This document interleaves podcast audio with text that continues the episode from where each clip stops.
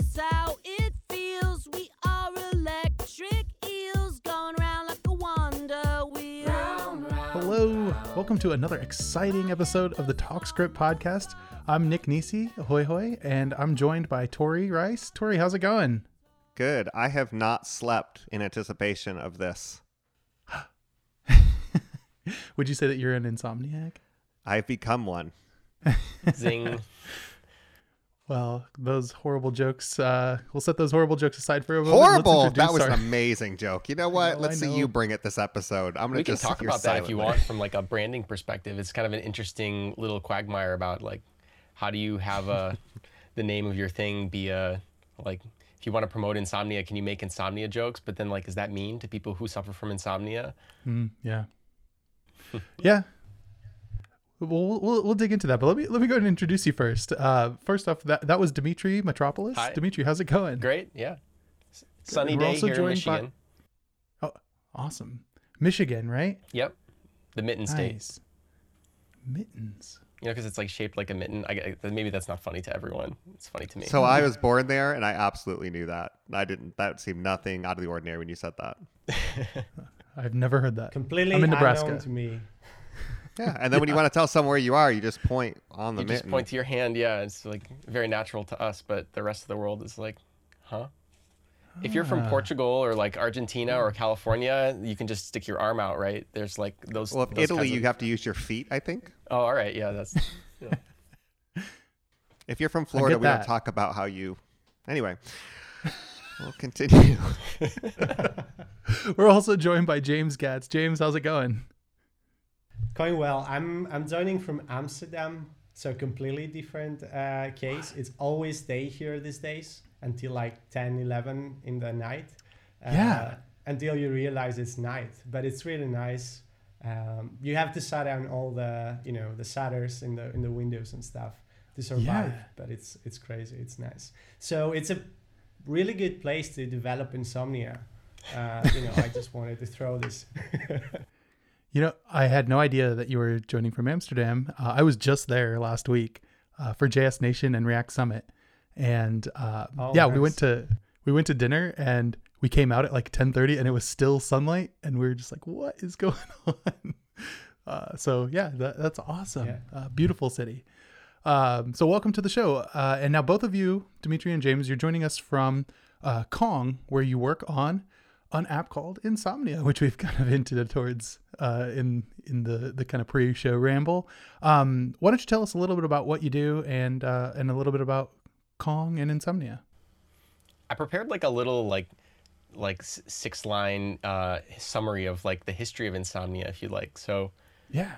Insomnia started as a one man project. Uh, this guy named Greg, uh, and he started it as a browser extension, like a Chrome web app type thing. And it's actually still on the Chrome store, but none of the people on the team now realize that it's still up on the store. But we were looking at it the other day. Um, it's kind of kind of weird, and it's cool to see the things. They were like things that have been taken away as as you know over the years, and we're like, oh wow, we should add that back. But anyway, it started as a Chrome extension sometime around uh, like early 2015, and in 2016, it moved to be an Electron app with React pretty soon after Electron was a thing, and it wasn't really uh, love at first sight. I think like it, there were there was playing around with Elm, trying to get it like to turn it convert it from React into an Elm app. Um, I wish that would have been. I would have loved to have been working on Elm today, but anyway. Uh, but things went along, and uh, it was using this npm called Request, and for handling all the request sending. And uh, I didn't say what it is, but uh, anyway, I was gonna say, basically- did I miss what, I what should- it is? It actually tell is an app to keep you is. Okay, so- um, the the easiest way I like to describe it is it's like a it's like a GUI for curl. Ah.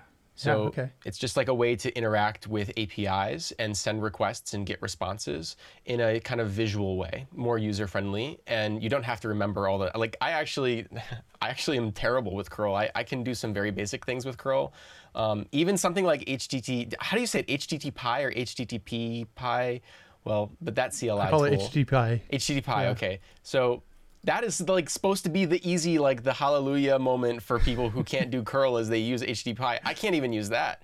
Um, but for me, Insomnia and uh, tools like it are really essential. So, anyway, I'll just make it really quick. So we we, we picked up libcurl. So we we depend on libcurl, and so actually our stack is very closely aligned with curl at this moment. And uh, in 2019, Kong acquired Insomnia. And uh, since then, I mean, it's been off to the races. It's you know, it's very it fits into the Kong ecos- ecosystem. It kind of slots in really nicely because it's uh, kind of like the beginning of the chain as far as discoverability and interacting with APIs. And also for Kong, like Insomnia is open source and it has been since you know 2016 when it was in Electron, and that uh, is very well in line. Actually, Insomnia is older than Kong's Gateway, but Kong's Gateway, that's called Kong, is the main product I think of the company or the main thing that drives the company. And uh, they were started at basically the same time. And it, Kong Gateway was also open source, so it made sense for Kong to bring Insomnia on. And uh, yeah, since then, I think we've just been trying to um, build it out and to be a great product that really serves the community. Of course, we want it to serve Kong, but actually, I think it's more important that we serve the greater community and we want to meet people where they are and give them a tool that they can really love to use. And if we do that correctly, then the Kong stuff should happen naturally in the background. I don't know. Mm-hmm. That's kind of the the nuts and bolts of it all. Did I miss anything, James? No, I would like to add that uh, what most people that use Insomnia say to us is we like that it's simple. Uh, so we we try really hard to make it simpler and to keep it simple. So uh, it's a hard job, but uh, you know uh, it, it's nice and interesting.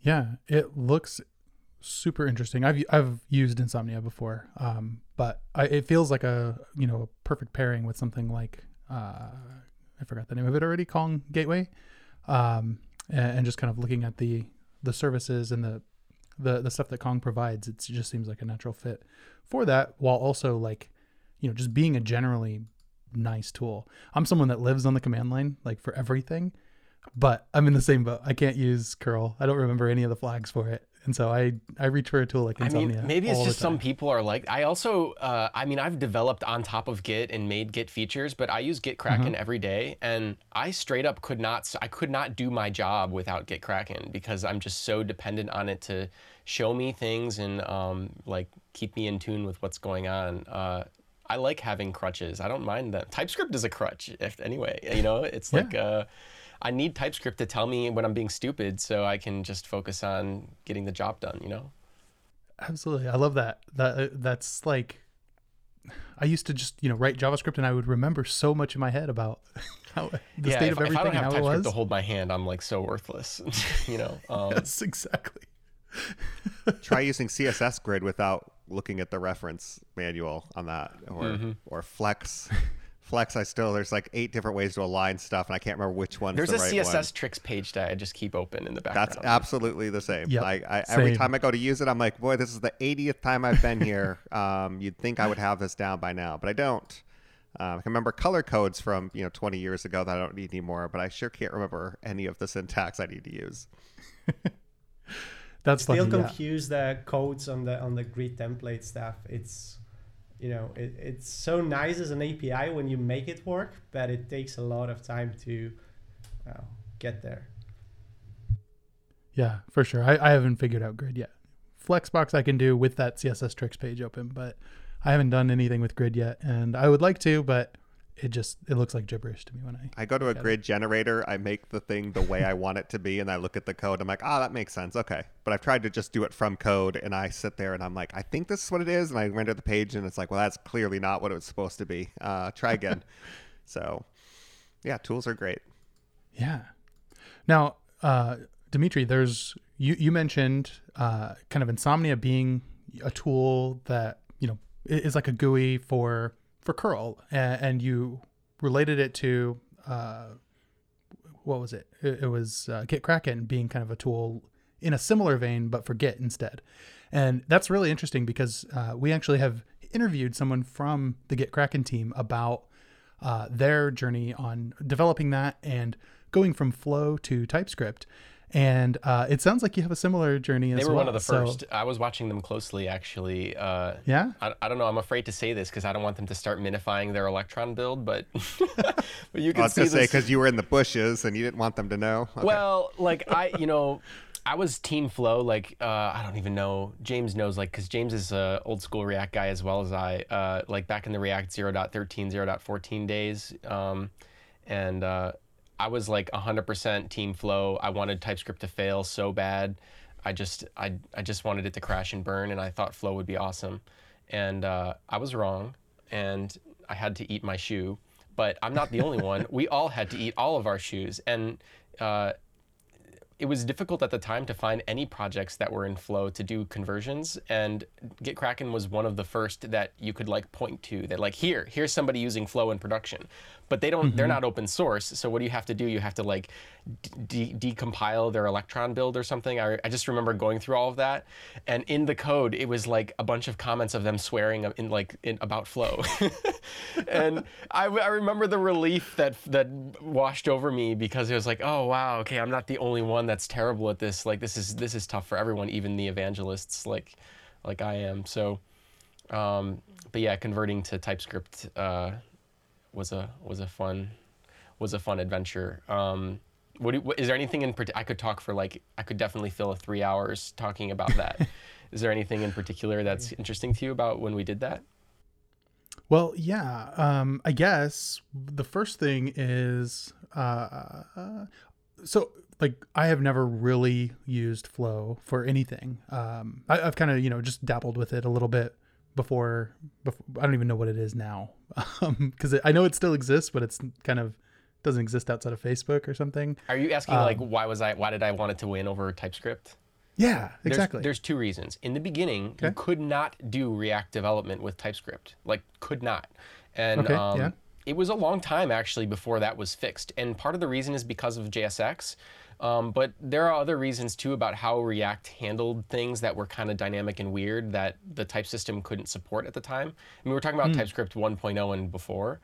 Uh, So Flow was built off of like the React team were very close to the team that was working on Flow, and it was basically being made for React. I mean, React is still today one of the pretty much the only project left that's written in Flow. Even Jest and Immutable JS and like close to the close to the Chest Facebook projects are not in Flow anymore. They're in TypeScript. Um, But at the time, there was no other option, so that was a big contributor because I loved React. And um, I was also dragged into React kicking and screaming. I thought Angular was going to be the only thing forever. And then I guess there's a trend. It's good to be open Do you have any other predictions you want to make about technology right now? Yeah, I know, Maybe don't- don't specific on companies and for- stock yeah. prices. Nothing? Yeah. Um, so, I mean, that was the first thing. And then the other major, major thing was Flow had a design goal to be type sound. Type soundness means that your type system can't be wrong about what the type of a thing is in runtime. And this is difficult to achieve with a compiled to JavaScript language. Uh, but Elm was one of the, we talked about Elm a second ago, but Elm is a language that, like, I still, I haven't checked in in a while, but there were years for which nobody could show one example of one type error that have ever happened in, Flo, in uh, Elm, rather, because it was just a, uh, it was just designed in such a way that you have to validate the inputs and then inside the black box of the programming language it's all safe and flow had that goal to get there eventually. Typescript however the, from the very beginning had the goal of not ha- being sound like not having all be squeaky clean. And i hated that. And then the other thing is uh, well there's like the microsoft like what is it the extend embr- Embrace and extend, Yeah. exterminate, embrace, whatever. extend, extinguish. Yeah. So at the time, people were saying, "Hey, nobody is using TypeScript. It's just a ploy, like for the, you know, there was like a whole thing with the Angular team uh, was going to make a version of." Uh, Oh man, I have. I'm like, I'm such a geek for this stuff. I don't know if this is. We're gonna get into uh the weeds here, but the Angular team was gonna make a version of, of JavaScript that was typed called AtScript, and there was a summer there where they were talking in a conference about doing that. And I think Microsoft got really nervous because they dropped the ball in a couple ways with JavaScript, starting with trying to kill it. I like. I don't know if people know. Like the, I, I think the e, the IE team was disbanded at one point because they're like, great, you know, we can clean our hands of this. We won. You know, it's over. Silverlight and what is it, James? Like the, um, you know, they, they had thought that JavaScript wouldn't be a thing, but they were wrong about that. and basically the the Angular team was saying they want to they want to do this, and Microsoft had like the team over for like you know those really fancy Swedish meatballs or whatever, and a really wonderful uh, you know dinner, and said, hey, we're gonna do it for you so you don't have to, and also we'll put Anders Hejlsberg on it. You know, Anders Hejlsberg is the guy who did C sharp, so he's like pretty much the biggest gun that you can you can point at a problem like that. And uh, it's so funny to listen to early interviews of TypeScript because like they're asking him like, so Anders, like, what? Why are you doing JavaScript? And he's kind of like cagey about it. He's kind of like, yeah, I didn't think I would be either. Uh, but you know, when you get to that point, you kind of have to do what you know the thing is that needs to be done. But anyway, they took it, and uh, the only thing the Angular team said is, yes, but we need decorators. And this is a problem because the decorator, I think it was just at stage one at the time. Um, so a very early stage of language design, and there are things that could change. And the TypeScript team said, well, we don't want to do that because that's like runtime stuff, and we want to just be like a type system that you can like type erasure. You should be able to erase the types. And the Angular team said, we don't care. We want we want decorators. And they went, okay. So they added. That's what the decorators. So if anybody's encountered experimental decorators flags in TypeScript, and like that all stems from the history of the Angular team wanting decorators really badly. Um, But anyway, I could yeah. I'll- It was I'll- a huge thing at the time, right? Yeah. Uh, yeah. And I want to say, like Dimitri, you always amaze me with your knowledge and history of TypeScript, like how things evolved. it's like a, a reading a book uh, of like how the things evolved there. Thanks. Uh, I also wanted to say, um, you know, the TypeScript pre version two or something was trying to diverge from JavaScript, and that was one of the biggest red flags. And I think once they went into like, um, you know, we're gonna be a superscript of of JavaScript. Um, that's when people started being like more, um, how to say, um, Receptive. into it uh, and receptive and feeling safe that you know I'm not investing in something. Because if I remember the CoffeeScript days. And you know we that's another big topic. And everyone who invested there is you know uh, regrets it if they still Mhm. have some some amount of CoffeeScript so people That's didn't exactly- want to follow the same thing Yeah, that, that's exactly why I was at first kind of hesitant on TypeScript because I had seen CoffeeScript and seen it come and go and was not very excited about it. But once I realized uh, that they were not trying to make you learn something new, but really embracing and extending the language. And now, with the typed proposal, um, the types as comments proposal, maybe extinguishing JavaScript a little bit. Oh, Um, man. you know, we're all we're all going towards that future. I hope that uh, with proposal open doesn't go arms, which forward. I'm excited about. yeah, that, that, that's funny. Um, a- and, I love that that trip down memory lane with with TypeScript. But that that gives a good example or, or a good um, you know soundness to why you were more pro Flow back then versus TypeScript, uh, and kind of gives a good idea of um, you know what the environment was like back then. I think since then, um, the the community side of TypeScript kind of really took off. Things like definitely typed. I know that that's where you get like the the React types uh, now, even still today, are is um, you know just exploded. It's a huge repo, has everything in it that doesn't ship their own types, and um, you know the the community embracing of that. Like, there's no library that I can think of that I use that doesn't have types in some way provided for it. Yeah, it's a huge red flag if if they don't, right? Exactly. Yeah. so you um decided to make that change from Flow to TypeScript. Uh, can you briefly talk about what went into that? Um, what were like? What was the most difficult thing about it? No, not briefly, but I'll, I'll I'll tell you some of the funny like highlights. I think one of the decisions for anybody listening that you need to make when you're going to convert from Flow to TypeScript is whether you're going to start at the the the roots or you're I don't know I don't know how to just describe it using a tree. So I'll just say like, are you going to start at the bottom or are you going to start at the top? And let me tell you what I mean. Are you going to pick the things in your dependency tree that have no dependencies and convert those things first? Hmm. Or are you going to pick the thing that everything else is using and convert that first? And this was a problem that we had to solve, like figuring out which we're going to do. And what I did is, I mean, you can see it. It's on our GitHub, but you know, Insom- everything about Insomnia is open, like truly open source. Even like us arguing with each other, like what should we do here? What should we do there? So it's kind of beautiful. If you want to go back and look, we have a big kind of master plan that we went through when we did the TypeScript conversion, and part of that was to look at other projects who had done it before. So um, yeah, I have it here. So like Yarn, Jest, GraphQL, uh, Luxon, which is the Moment JS thing. Uh, Gatsby, Expo, styled components, CodeMirror, GraphQL. So like these were all projects that had done that conversion, and we looked at how did they make this, this like where did they go with it. One of the biggest problems you have when you try to do something like this is the like strong, strong desire to scope creep, um, and it's kind of arguable what scope, scope creep even means because if you're converting to TypeScript, well, the whole point of TypeScript is to catch errors. Well, what if when you're converting it, you see an error? What do you do? You know, um, and that's a decision you should make before you start because you don't know what you're going to find until you look, and TypeScript's going to start looking for you. So those are the first two things you have to do. Are you going to start with the little packages that have no dependencies and, and then convert all of those and then kind of work your way up and the last thing you'll do will be to convert the thing that has most that depends on things within your project? Um, or are you going to convert that thing first, keep the, the boundaries fuzzy and sort of gradually change it? Um, another question is about strict mode.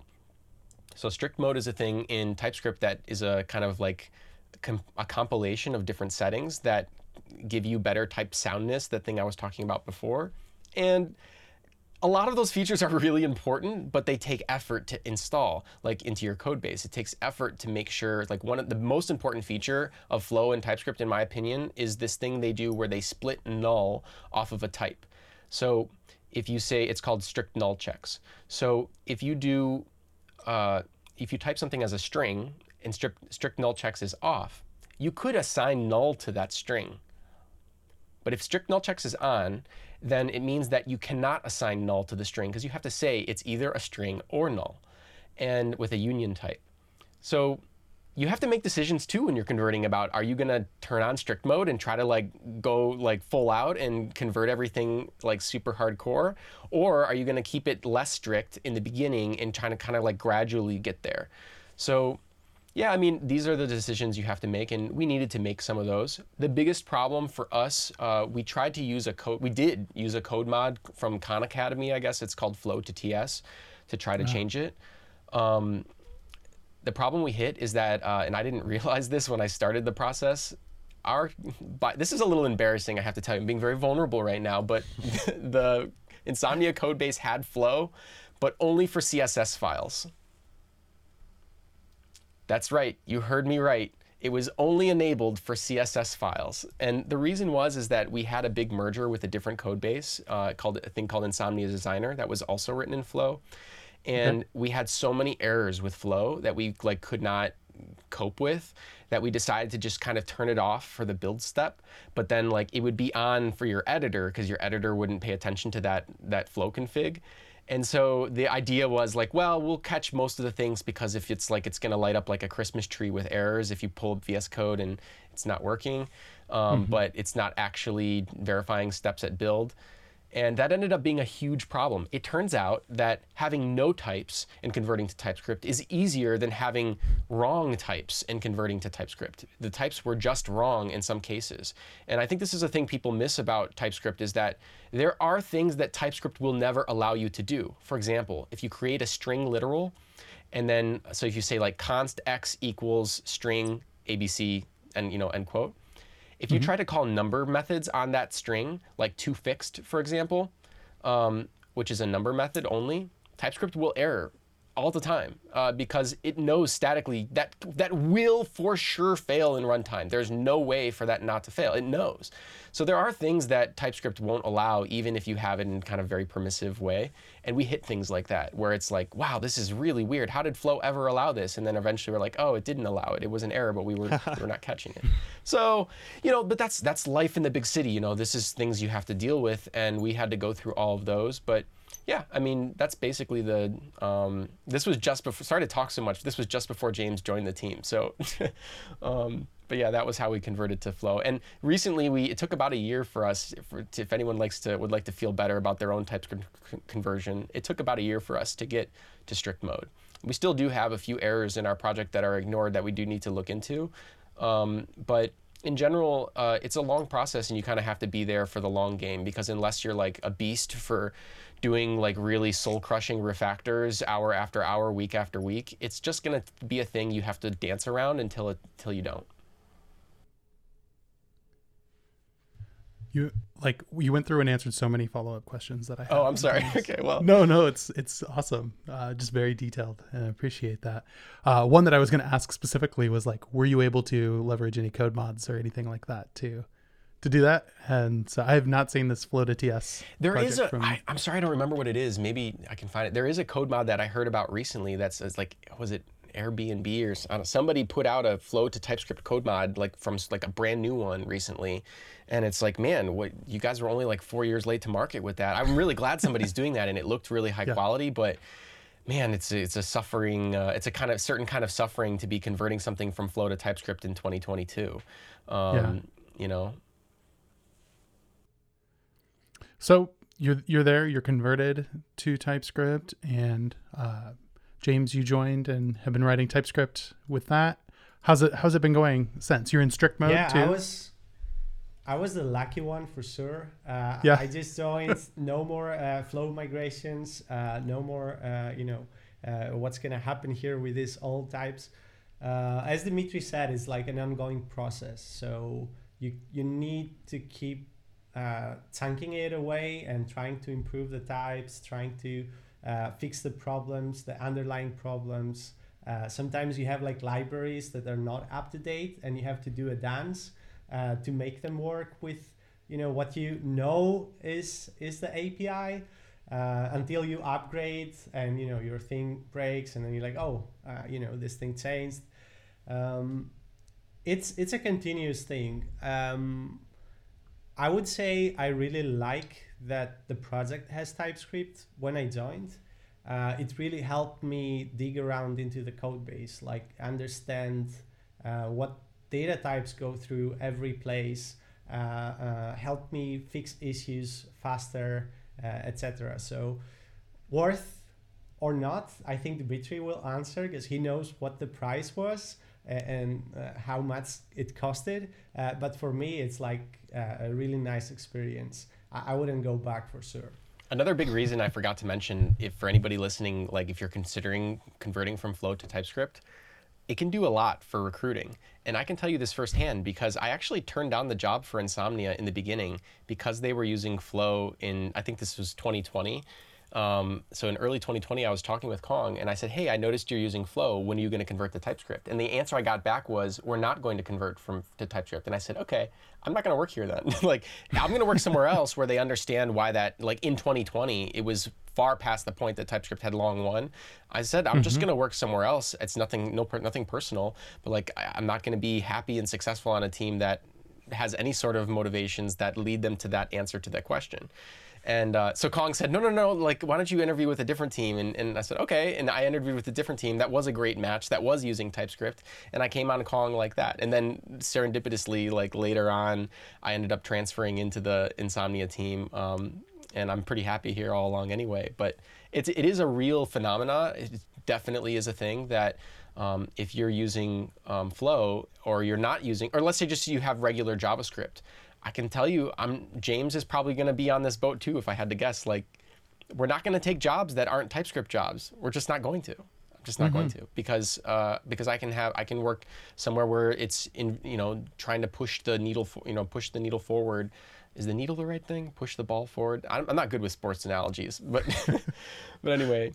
Uh, so something to consider if your company is thinking about that. If you're not open source Yeah. though, maybe it doesn't matter. But uh, Well, Yeah. No, I I mean I'd be in that boat too. I, I'm pretty sure. Like I've been doing like straight TypeScript since 2015. I don't even think I know how to use JavaScript right, yeah, like, I, by could, I itself couldn't anymore. do it. Yeah, I couldn't personally. Yeah, so uh, th- that would definitely be like Flow, uh, definitely red flag. JavaScript, kind of a red flag, unless you you know there's plans to move to TypeScript and then TypeScript, and then it's like levels of strictness within that TypeScript. Yeah. How Yeah, did sometimes I say to people, just make your because you're- list? Oh, sorry. Go ahead. No, how did CoffeeScript not make the list in that? I'm confused. Yeah, sometimes I Oh, say to there. people, just because your files end with TS doesn't, you know, you have the TypeScript extension doesn't mean that you're in TypeScript. exactly. A little bit of an extremist view on my port on my point. I'll agree, but it is kind of true. Yeah, yeah. I'm. Did you nail those true. commandments to the door as well? Just like when I when I came through, yeah.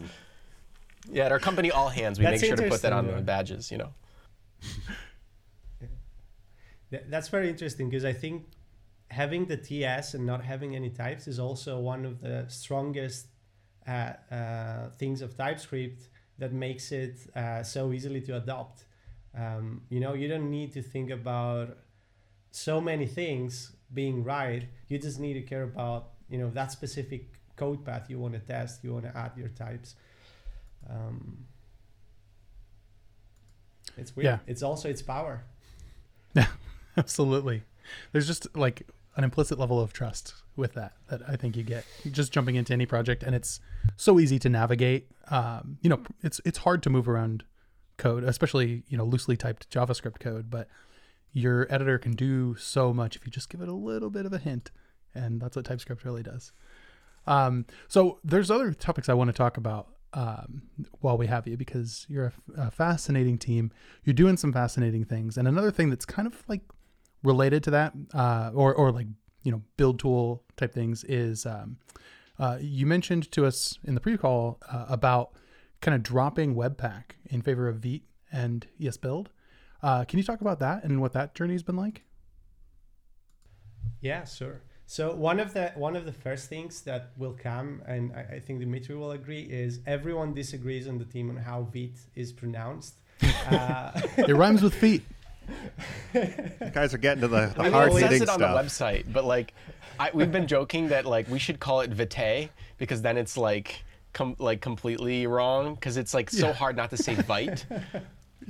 Uh, just a funny side note: there's this thing that I love about the Kong code base, the Kong Gateway code base. It's written in Lua, and I don't remember who it was, but one of the people early in the code base decided to indent with three spaces. And the rationale was that it pisses off the two space and the four space people equally. That's valid. That is very valid. I like that. which is uh and so that's kind of like what we decided i think uh you know it's supposed to we're supposed to say it right but it's so hard Yeah. not to For reference, it's not Vite- a deal if you don't compromise. Sorry. Yeah. I was going to say for reference, V is uh, I, I've heard that it is French for quick, and that's where it comes from. Yes. So one of the things uh, we wanted to improve uh, in our app uh, was bundling. Bundling is one of the things that you do. You know, every time you uh, want to check out a pull request and test something really quick, every time a colleague of yours is like, "Hey, I made, uh, you know, I fixed this. Can you check it out?" Uh, everything you do every day is like bundling, bundling, bundling. So our laptops uh, you know, spend so much energy running Webpack. So we were like, we need a, uh, we need something better, faster, etc. What is out there uh, on the market right now?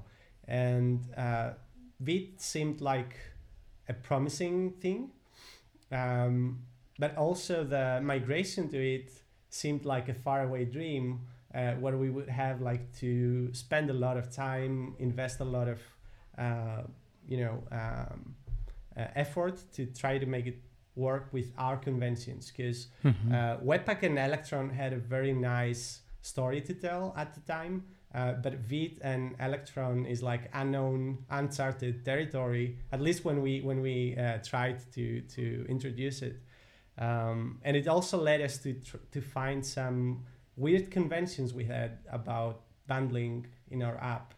Uh, for example, we used node integration in uh, Electron, which allows you to also import require like node modules. Okay. Um, so we had to do something specifically for, for this uh, with Fit uh, to to keep that feature up until we remove it from the app. Um, overall, it's a very good experience. The speed is magnitude bigger, like an order of ma- magnitude faster. Mhm. Um, so yeah. Um, yeah. And that is mainly because Vite passes everything off to ESBuild, which is running Go, and it's much faster. so th- that is uh, that's why Yeah. it's definitely in my my purview right now of looking into. We're, we're just using straight create React app, and uh, which is using Babel or uh, sorry, yeah, Babel and Webpack, um, and it, it just is an order of magnitude faster.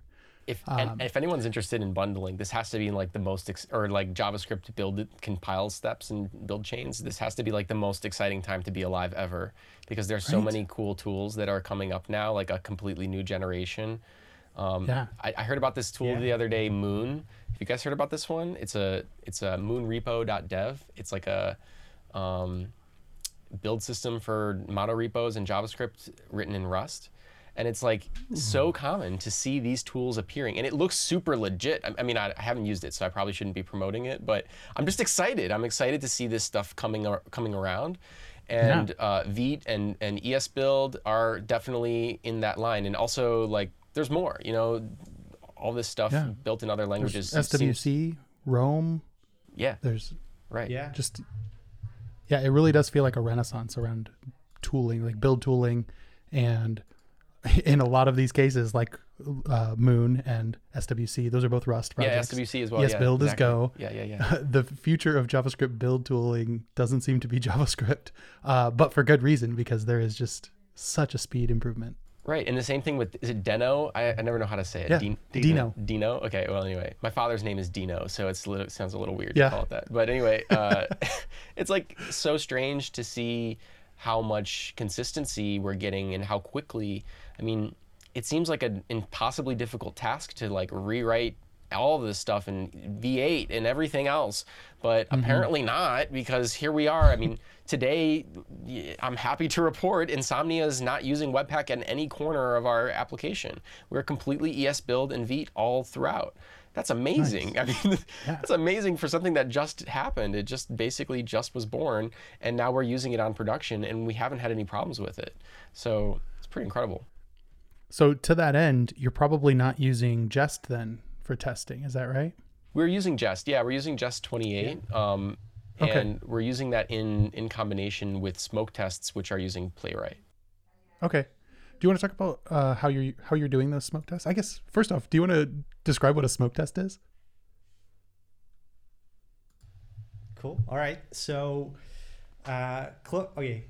So, in in our app, uh, creating a smoke test is kind of a different uh, experience than you know creating a smoke test for a website where you navigate to the URL, you see the thing, and you move around.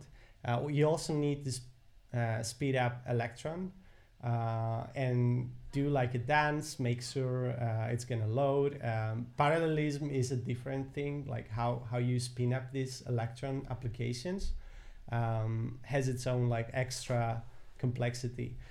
Um, so an end-to-end test for us is a bit different to what an end-to-end test for us would look on the web, um, in the sense that we need to not just run the website, we also need to run the Chromium browser that runs the website and all that stuff in Electron. Um, and it's a, it's a long story on how, how like it works um, and how it worked before uh, when we were using Spectron, another tool for testing Electron apps. Um, but we kind of forgot about all these things when we introduced Playwright um, and just launch the app, uh, run a scenario. Like you know, a user can create a request and send um, send the request through the API, get back some results, uh, see the results on the on the application. So an end-to-end test for us would be just running a scenario like this and making sure um, the feature is there, uh, it keeps working, uh, we haven't broken anything and whatnot. Um, and it's something we were afraid to do because it was so easy to make flaky end-to-end tests back in the day. Yes. Uh, oh my god. Uh, yeah, so we, we would end up like not trusting the tests at all uh, and just you know just merging something or manually having to manually go and test it ourselves, uh, which was not scaling. Um, and yeah, we, we we changed. We used Playwright. The nice thing about Playwright is you can write your tests in TypeScript, and you don't need bundlers to like understand them. You just just write in TypeScript, and Playwright just runs the tests. Uh, so it was like another tool getting out of the way, um, and you know just just being there, you run the thing, it understands TypeScript, whatever, uh, you can still run your tests. uh, which is also what I like about Vite. Uh, it kind of gets away from you uh, having to configure all those stuff and having to care about all these weird tricks, and it just accepts, you know, the the thing you would expect it to do, like a zero config uh, feeling uh, Mhm. for developer experience.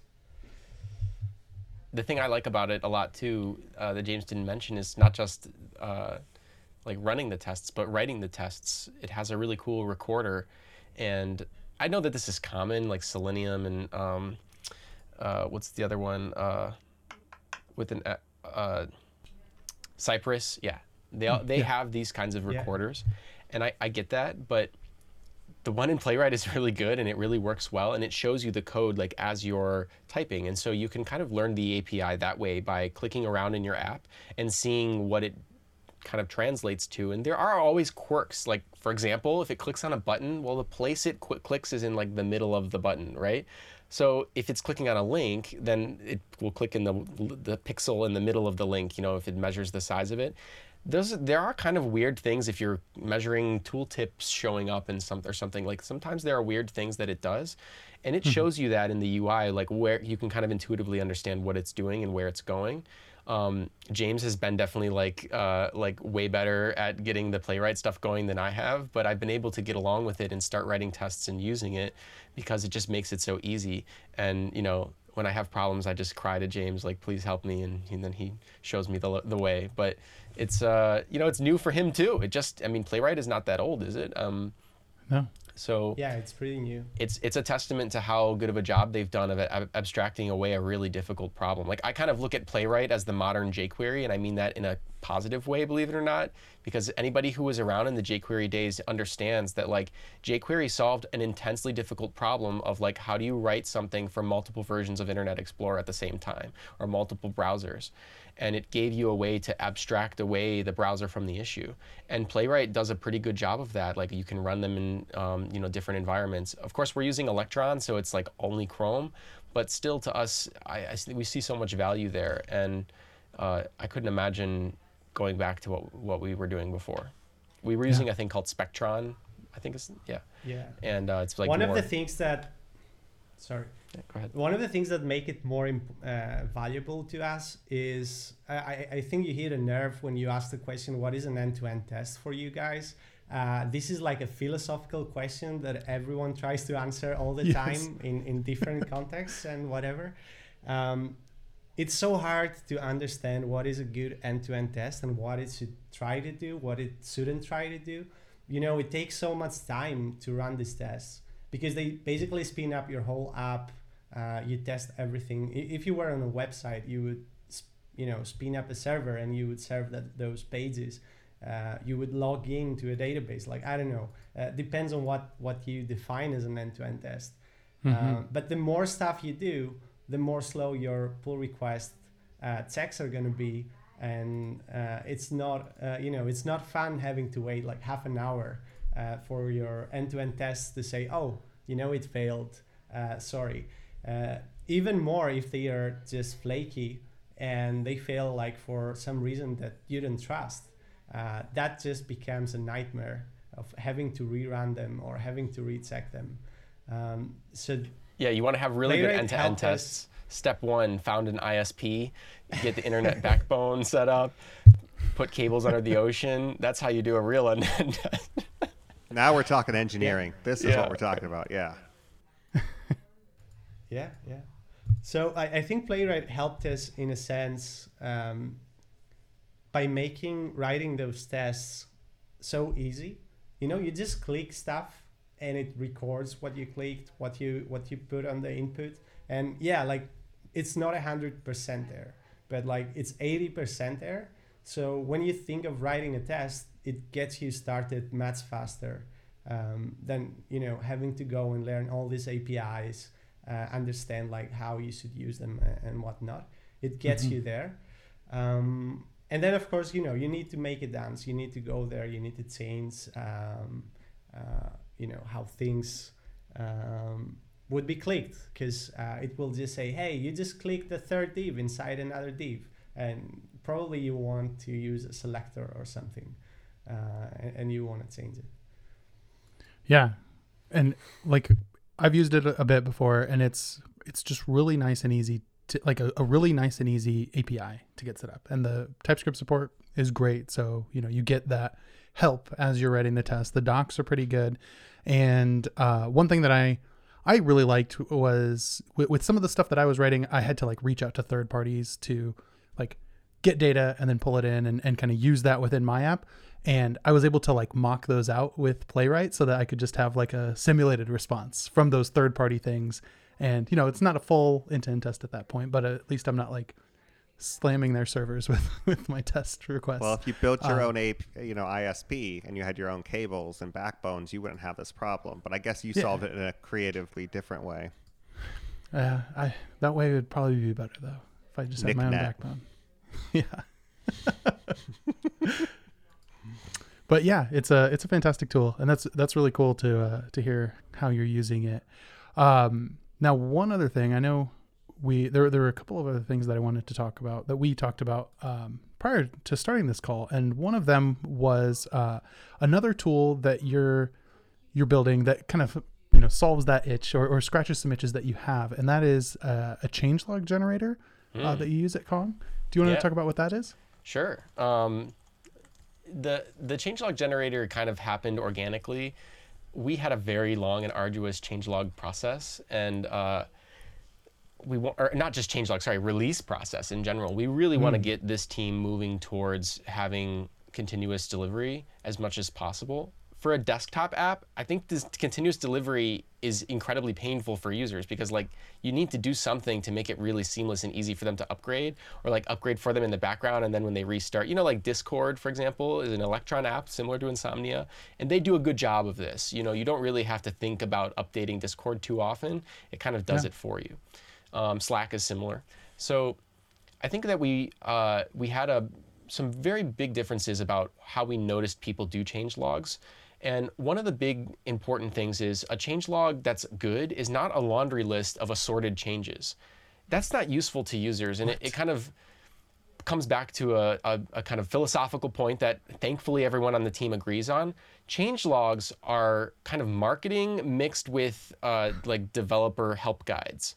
Yeah. You, they're not a, a like something that happened in your code base, but that is not useful to announce for the purposes of growing your company or, or the product, and is not useful for people who need to know about it because they need to change something. If it doesn't fall into one of those groups, it probably doesn't belong in the change log. And I, I'm sure we've all seen like there's this thing. Uh, what's it called? Uh, change uh, conventional commits. That's what it is. Yeah. So um, I hate conventional commits. I think I was like, I don't use the word hate too willingly, but I think it's really not a good solution for change logs. It has other uses, but using it to generate change logs generates some of the worst change logs I've ever seen. And I think there's a really good reason for that. It's because, well, you know, it's for the wrong audience. The commit message that you write is for version control, but there may be a completely different message that you want to communicate to people who read the change log. So how do you like span the gap? What we did is we created a tool where you put your changelog information into the PR, and this is all open source. So if you go to GitHub slash Kong slash changelog dash generator, um, you can see this and use it yourself. It's exactly what we use on production now. And the idea is is that you put some information in the description of the pull request into your uh, changelog system, and that is where it grabs w- what you need to say about a particular release or a particular PR or whatever. There are a couple really, really, you might have thought of some of them by now. There are a couple really good benefits to this. One of the biggest benefits is you can change it later.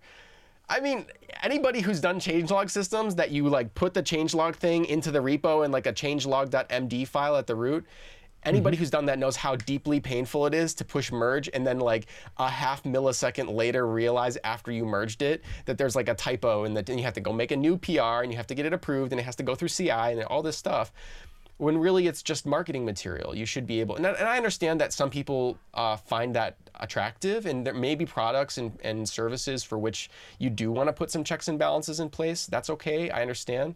I, I'm, I, I hear you. Insomnia is not one of those projects, and I would actually argue almost nothing is one of those projects. Most of the time, if there's a typo in your changelog, you'd like to just be able to fix it, like like you could in a Google Doc. Well, if that happens with this system, you go on the PR description and you edit it. And if you're an owner of the repo, you can edit other people's PRs.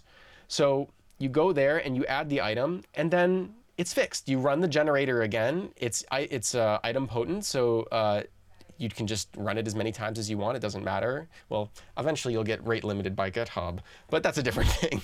So if you don't get rate limited, then you just go and this this has a whole lot of benefits that are really important. I mean, and we also have an inverse mode where you can have it tell you what the commits and pull requests are that don't have change logs, so you can sort of make sure that one wasn't missed, and you can sort of look through it. So if you and this is again, you can see it on our our GitHub if you look for any release that we have on uh, on the Insomnia GitHub. Our we have like a GitHub bot that will post the output of the changelog generator, including PRs that didn't have changelog uh, messages. And it's really, really simple, by the way. The format is you type uh, changelog colon space. I mean, the space is not required, but anyway, changelog colon, and then you just type and you just type something about whatever it is that you want to appear in the changelog for this particular commit, and then it shows up later on when it gets generated. And the changelog generator just looks between two commits. So the inputs for the generator are just a starting commit and an ending commit, and it will just rip through all of those commits and look for associated PRs using the GitHub API. Um, I had a really terrible way of doing this. Uh, it was just like going commit by commit and trying to search with the GitHub API.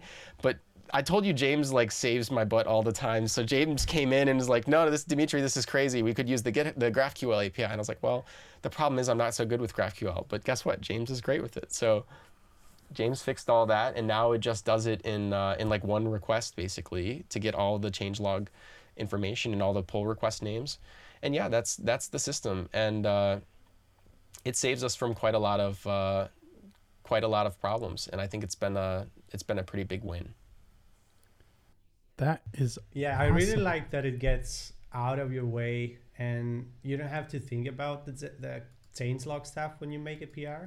yeah. It kind of like removes the problem for you entire, entirely. Yeah, that's that's one of the the kind of like morals of the whole project is the the changelog is not the responsibility of open source contributors. Think about that. Should it be?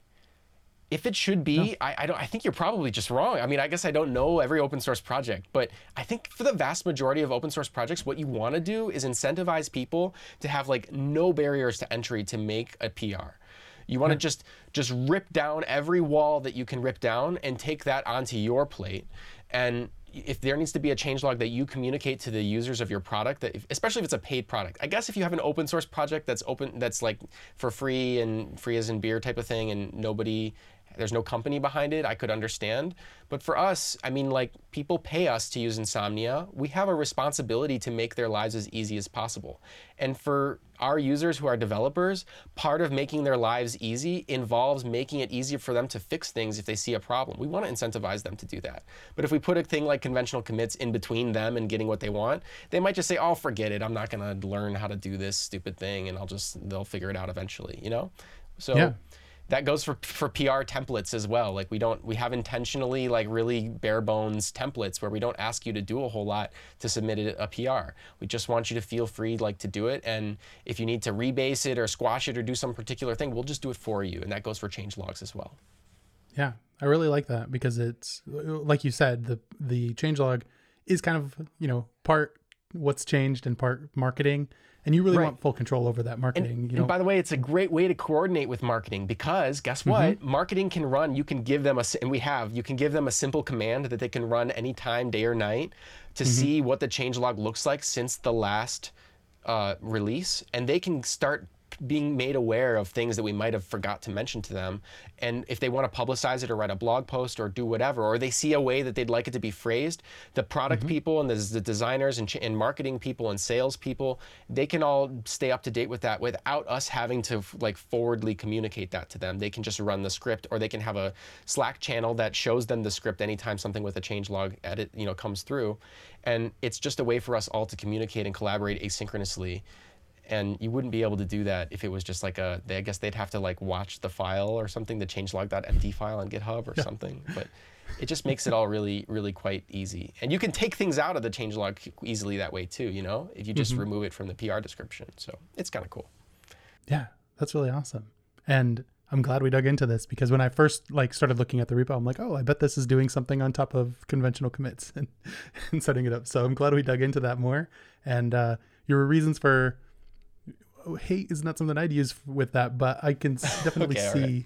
why why I you just, have that. I just really like I really like making it easy. Let me put it that way. Yeah, yeah, like I see absolutely. something like conventional. I- it's conventional commits to me seem like kind of like an act of aggression against open source collaboration. The counter argument would be, of course, like, well, but if everyone's already familiar with it and everyone's already doing it, there are so many things you could use my argument against me on. Like, is Git an act of aggression because you have to like learn how to use Git in order to, you know what I mean? It's like, yes, sort of. It sort of is, but it's one that's a concession we all have to take. And I, I guess that's where I draw the line, and other people can draw the line differently, and that part is definitely subjective. So I should be nice. no, no, I'm, I'm not trying to say that. Uh, but I, I definitely see that. Like, you've you've changed my mind a bit on conventional commits, I suppose. Um, not that I ever get to use them. Everything I do gets squashed, and my commit messages I've learned just don't matter. So, because of that. Um, so yeah, that is awesome. Uh, a- and, we'll have a link to that tool in the show notes. And now, one thing I want to mention before we we get going. First off, thank you so much, James and Dimitri, for coming on and and talking to us. If folks want to uh, learn more from you, you'll have a fantastic live stream that you do on various different topics. Um, do you want to briefly talk about that? Cool. Yeah. So uh, every Tuesday, uh, in my time zone, it's four thirty. Uh, so uh, Central uh, Eastern European time, I think. Um, we have Insomnia Stream. Insomnia Stream started as a way for us to talk with a community, um, to understand uh, their problems and their PRs and their issues and try to push them forward and, and try to uh, do more stuff. But the, the great thing is um, it helped us, um, you know, get started on, on uh, getting more people in, um, you know, to talk about anything insomnia related. So if you're interested, if you have any issues, if you've made a pull request, uh, it's the best place to find us and talk to us and, and solve those problems. And Dimitri started it, uh, so he knows more about the motivations and you know uh, uh, how everything works. I'm still learning how uh, the streaming stuff works. I, I feel like uh, an old person, like not knowing about technology when when I try to stream. Uh, he, he's like an expert in these things. Um, Nah. so yeah, It's it's all it's done really in the nice. open. It's like a coffee place. With yeah, insomnia. we had so we would had the stream yesterday, and someone came on the stream from the community we'd never met before, interacted with, never made an issue or pull request, but he just came on the stream to chill out, just to hang out and you know go be there with us while we were going through issues and chit chat. And that's exactly the kind of vibe we're trying to have is just to be low pressure and like we make mistakes and sometimes it's silly. I have a Rick and Morty and a Dr. Evil soundboard. You guys remember those? You like Dr. Evil, you, Oh, you yeah. can like yeah. So we click the soundboard sometimes. Uh, sometimes uh, there are inappropriate things, and we try to steer away, steer, steer away from those things. But uh, yeah, we just like to have fun, and it's a, just a way to interact with the community and make sure that we're addressing things that are coming up. Um, every open source like large project probably feels like they do a terrible job of addressing the community's needs you know? It's like there are a lot of needs so we shouldn't beat ourselves up but we try to make it really available to people and yeah it's just all the stuff james said. It's everything every single thing about it is done in the open including like our rationale for what time we pick and um, when we're having problems or when like you know anything that happens with it we do in a public channel only. We don't have a channel internal in slack about the stream our attitude is if we have something to talk about, we should talk about it in the open. And uh, if people don't care, then they just cannot listen. That's fine. Um, and we just try to make it available to people and, um, you know, keep it real low pressure and low key. I love that. Learning in public, you're really embracing that and uh, letting folks learn along with you. It is a bit streams. So- embarrassing sometimes, I will admit. There are plenty of streams where I'm like, man, that's going to be there. My grandkids are going to watch that and say, look how much of an idiot he was. Um, but, you know, that's life. It's okay. You know, um, just try to be graceful when we fall. Absolutely. And it's I think it's so important to see that. Like not just see all the successes, but you know, there's a lot of this is hard work. There's a lot that goes into it, and um, when you are doing it, learning in public, doing it in public, other folks get to learn and see those mistakes along with you, and everyone grows. So all positives. That's really awesome. Um, well, thank you so much for coming on the show today. Uh, we'll have show note links with uh, all the various things that we've talked about. And um, Dimitri, James, uh, anything that you want to say as a as parting comments?